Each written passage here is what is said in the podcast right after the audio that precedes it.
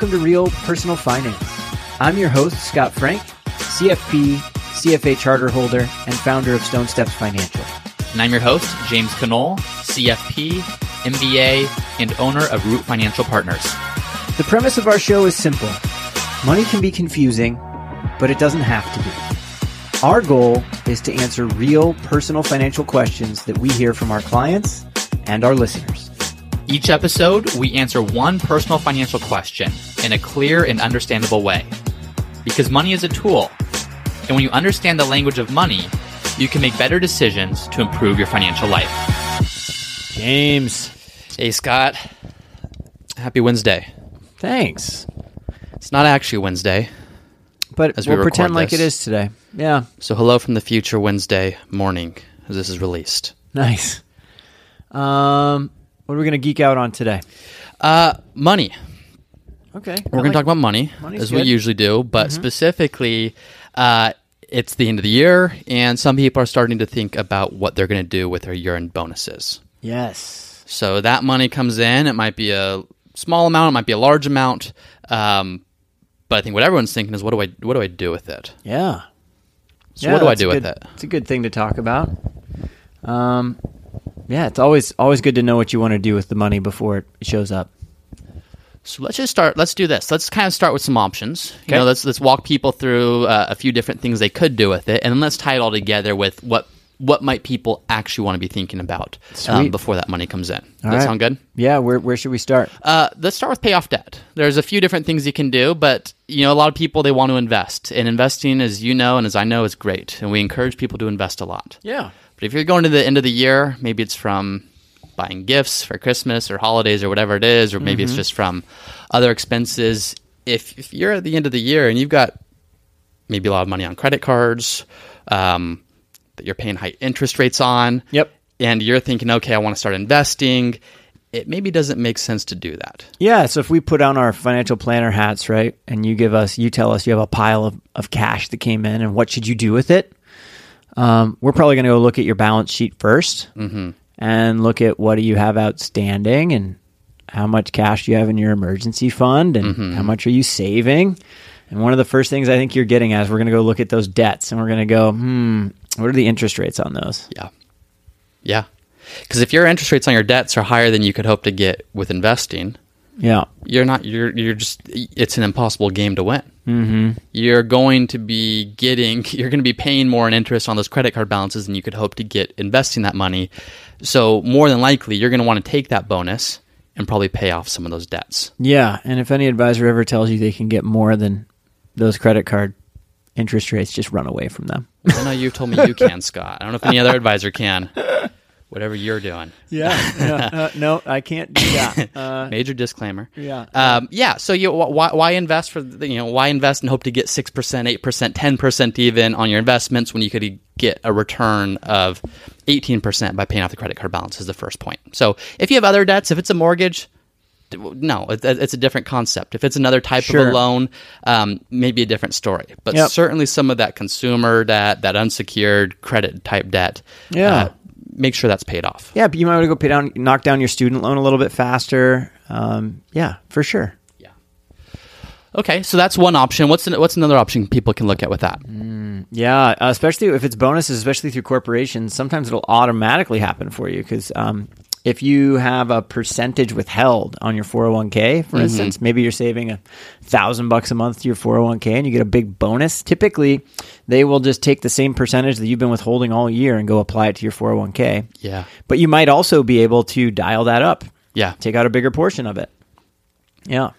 and that's that so that that accomplishes two things it, it helps you save money on that tax bill because people always say oh my bonus gets taxed at a higher rate than the rest of my income well Yeah. it, it seems like it does it doesn't actually it seems that way because of the way the payroll companies withhold taxes on your bonuses Yes. it looks like you're making a lot more money in that one transaction than you actually do Yeah. so that the withholdings are higher but your actual overall tax rate when you kind of level things up at tax time it's not any different than the rest of your income. That's actually a good point to bring up because I have people, more than one person's mentioned that, and you kind of have to. And I get it. They go like, "Well, why are they taking so much more? They're taking so much more because it's just the way the payroll looks. They think you're going to make way more because of that, but it's all going to shake out in the end because Yeah. your tax structure and what you owe in taxes doesn't change. Yeah. um, you may just end up getting more of a refund or owing less. Yeah. uh, because they take out more yeah. when the bonus is. Yeah. So yeah, kind of an aside, tax taxes on your bonuses aren't any different than taxes on your normal income. Yeah. Um, but if you have a bonus coming in, say you have ten thousand dollar bonus, it is still all going to be taxed. Like that is ten thousand dollars of taxable income. Mm-hmm. So let's say that you take some of that and you defer some of that into your four hundred one k plan. Yep. Well, it's helped you to save taxes on that ten thousand of extra income, and it's helped you to accelerate your retirement savings. yeah, So all of some people, you know, as planners, some one of the things that will help people do is if retirement is one of their goals, if they're saying, "How do I? What do I need to do to get to retirement?" We might give them somewhat of a number of, "Hey, if you can save X dollars per year, you're going to be able to retire when you want." And let's say that number is eighteen thousand dollars per year, just to use an example. sure. Well, if you're able to save thousand dollars per month without uh, sacrificing anything else along the way, that's great. But that's only going to get you to twelve thousand for the year, so you're six thousand short Yeah, the ten thousand dollar bonus comes in, and you can use that ten thousand to say, okay, that's going to get me the extra six. I'm going to defer six more into my four hundred one k. Well, great. Now you've kind of hit your retirement goal um, by using that one time extra cash bonus at the end of the year. yep. So take a look at what you need to be doing on an annual basis to hit those retirement goals, and see if you can use that bonus to supplement that. Sounds good. What else can we do? Um, we can save it, just not so not outside of retirement accounts. We can just save it. So maybe, um, like you, Matt Ashland, maybe you want to save for a down payment on a house. Um, could just put this cash off to the side and pretend like it never even showed up, and now Yeah. we're so much further ahead. Yeah, yeah. Not all savings has to be for retirement. Like there's other things, other larger purchases or one-time expenses uh, that you could use that savings for. Mm-hmm. It could be a car, it could be a house, it could be a vacation, it could be um, sending kids to college. Like there's other things that you can save money for that don't necessarily have to be inside of 401ks or other retirement accounts. Put your deposit down on that new Toyota, that uh, new Tesla truck. Yeah. Yeah, I totally like that see. I totally see you in one of those. Do you? Yeah. Okay. Yeah. Well, I don't. I, I kind of like it. Do you like it? yeah. I don't know if I like it because it's just like you buy into the cult of Tesla, It looks just, like it's straight out of Blade Runner. I'm Yeah. all for it. Yeah. yeah. Okay, well, you said it, so I'm going to use my next bonus to a Tesla truck. Way better idea than the Vespa. you know, a ton of collections of things that are ugly and you hate. um, awesome. So yeah, the bonus, like if, if if you're saving for retirement and spending and paying the bills and doing, the, like it can be hard to hit some of those other goals sometimes, like saving for a house. yeah. So instead of trying to save for those things on a monthly basis, you could maybe just view your bonus as okay, whatever my bonus is, that's my house money, or that's my college savings money, or that's my whatever it is. Um, think about what things that can supplement that maybe are more difficult to do on a monthly basis. Yep. Love it. All right. What else is left? What else can we do? Uh, spend it, Yes. but Which is mindfully probably spend what it. all of us def- default to, right? Yeah, Bonus comes. I sure spend do. it. Yeah, yeah. Free money. It's like house money. It wasn't even mine. But I think the big thing is when you're spending it, make sure you're spending it mindfully. And we'll tie this into what we're going to kind of conclude with. But if you're spending it, ideally, you know what you're going to spend it on before that money comes. Yeah. Don't let that money hit your bank account and then go say, I'm going to go buy stagecoach tickets for me and my 10 closest friends types of thing. You know, go, go, th- that could be mindful. Unless that was your mindful thing, yeah, that, that could be Then your mindful okay. thing. Um, but it might not. if- What you're the way you're describing it, probably, Probably it's not. Yeah. yeah. Yeah, maybe for yourself.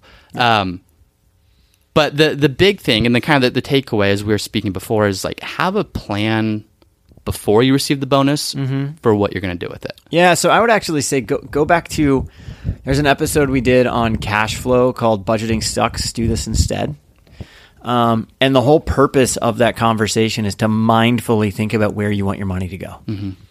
And the place that I would start if I was having a conversation with a client would be, well, let's go look at where you said you wanted your money to go, and what it, are we deficient on any areas right now?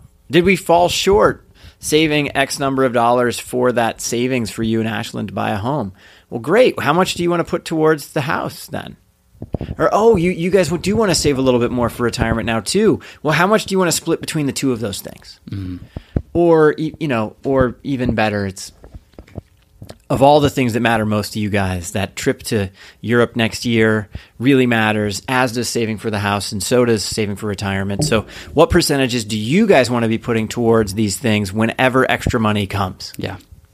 and it's almost like a you know in our business we have um, oftentimes we'll create um, investment policy statements or at least talk to clients about this is how we're going to allocate your assets and we're going to manage them through markets right we've talked about like asset allocation and how much we're going to put in stocks how much we're going to put in bonds we do that on the front end on purpose so that we don't drift from it right and we create constraints for ourselves and what you're doing here is mindfully creating a constraint for yourself on like when something goes really well for you and Ashlyn, like where are you guys going to put that extra cash? Mm-hmm. What matters most to you?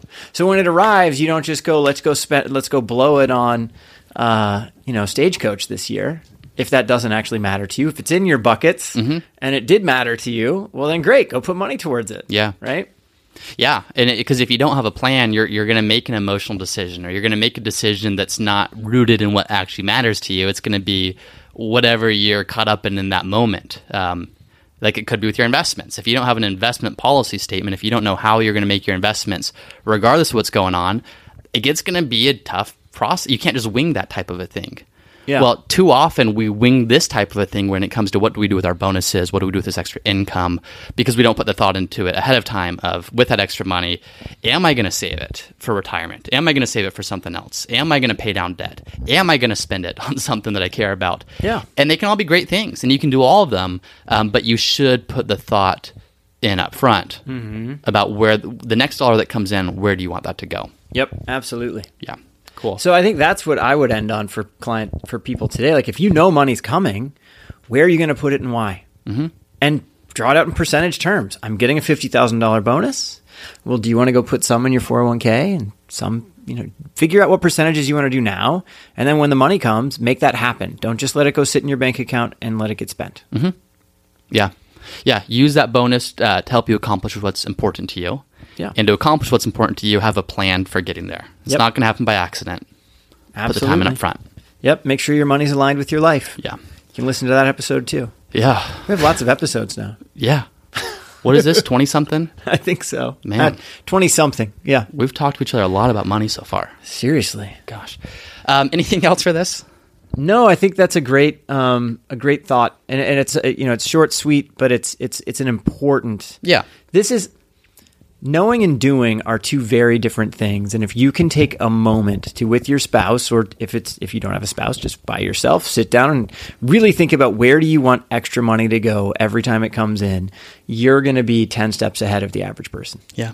Yeah. It's, it's simple. Just a simple year end reminder of where can that go. And now the, the question to your point, Scott, is go do it. Yep. not the question, but the the the uh, the action step is go do it.